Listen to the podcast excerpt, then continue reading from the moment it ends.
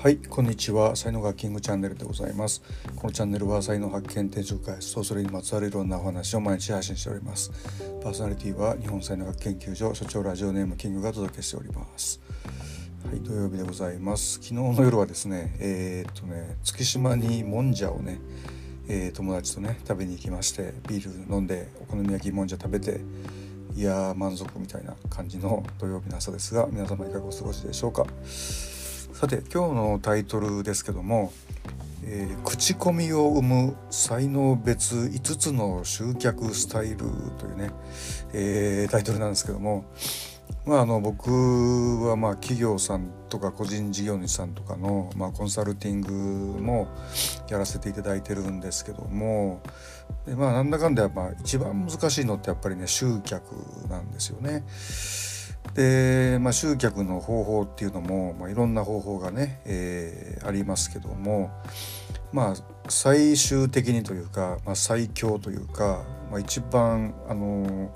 いい形っていうのがあの口コミだと思うんですよね。ででこれあの口コミもですねあの起こす口コミと起こる自然発生で起こる口コミっていうのがあって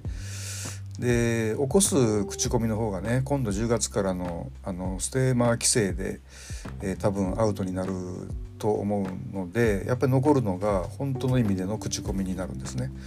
で本当の意味の口コミが起こるともうあの指数関数的な広がりになってしまうんですよね。だからいわゆるこう行列ができるお店みたいなのあるじゃないですかああいう感じに、えー、なるんですよね。でですね、まあ、口コミになった時にやっぱりこういいところが伝わるから、まあ、あの口コミなんですけども、まあ、同時にですねあの悪いことも伝わるんですよね。例えばあそこのお店はあのの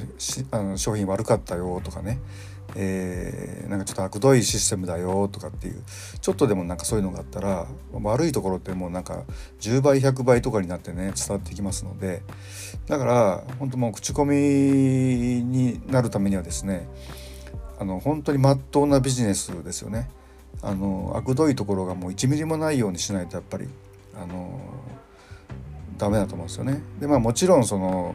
こう全員の人をね満足させる商品があるかどうかって言ったらまあそれはあの企業側のね切磋琢磨によるところはあるんですけども、まあ、少なくともあの気持ちとしてはねまっとうにやるんだっていうふうなこうまともにやるっていうことがすごく大事になってると思うんですよね。でまあ当研究所ですね。日本才能研究所の研究によりますとですね、まあ、いろんなビジネスやってる方いらっしゃいますけども、まあ、悪どいことをちょっとやってるところってやっぱり全体のもう8割とかなんですよね。だから僕もいろんなこうあのところを見ててですねああダークサイド行っちゃったなとかすぐ分かる。分かっちゃうので。でそこを行かずにあのまっとうなところで頑張ってるところっていうのは本当に応援したいなっていうふうにね、えーまあ、思ったりするんですよね。まあ、くどいところ行ってもまあ戻ってくる人もいるんでね、あのいいんですけども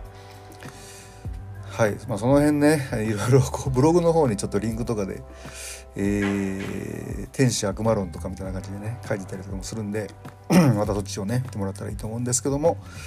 でですねまあその口コミを、まあ、生むためにはですねこれね自分にやっぱり合ったスタイルっていうのがあるんですよね。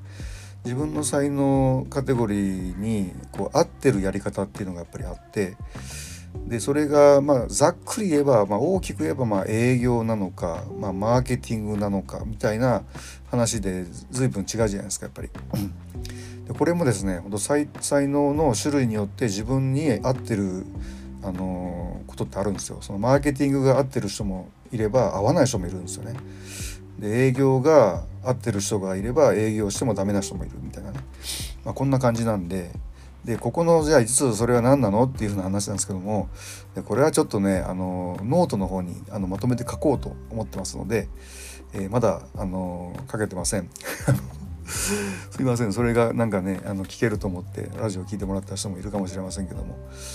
えー、そっちの方にねしっかりまとめようと思ってますのでまたできましたらですね、えー、ご案内したいなというふうに、え思っております。はいということでえっ、と音声はねここら辺りまでにしておきたいと思います。今日も最後までお聴きいただきありがとうございました。いいね、フォロー、コメント、レター、メッセージなどいただけますと大変励みになりますので、よろしくお願いいたします。才能学マスターのキングでした。それではまた明日お会いいたしましょう。ありがとうございました。Have a nice day. 良い土曜日を。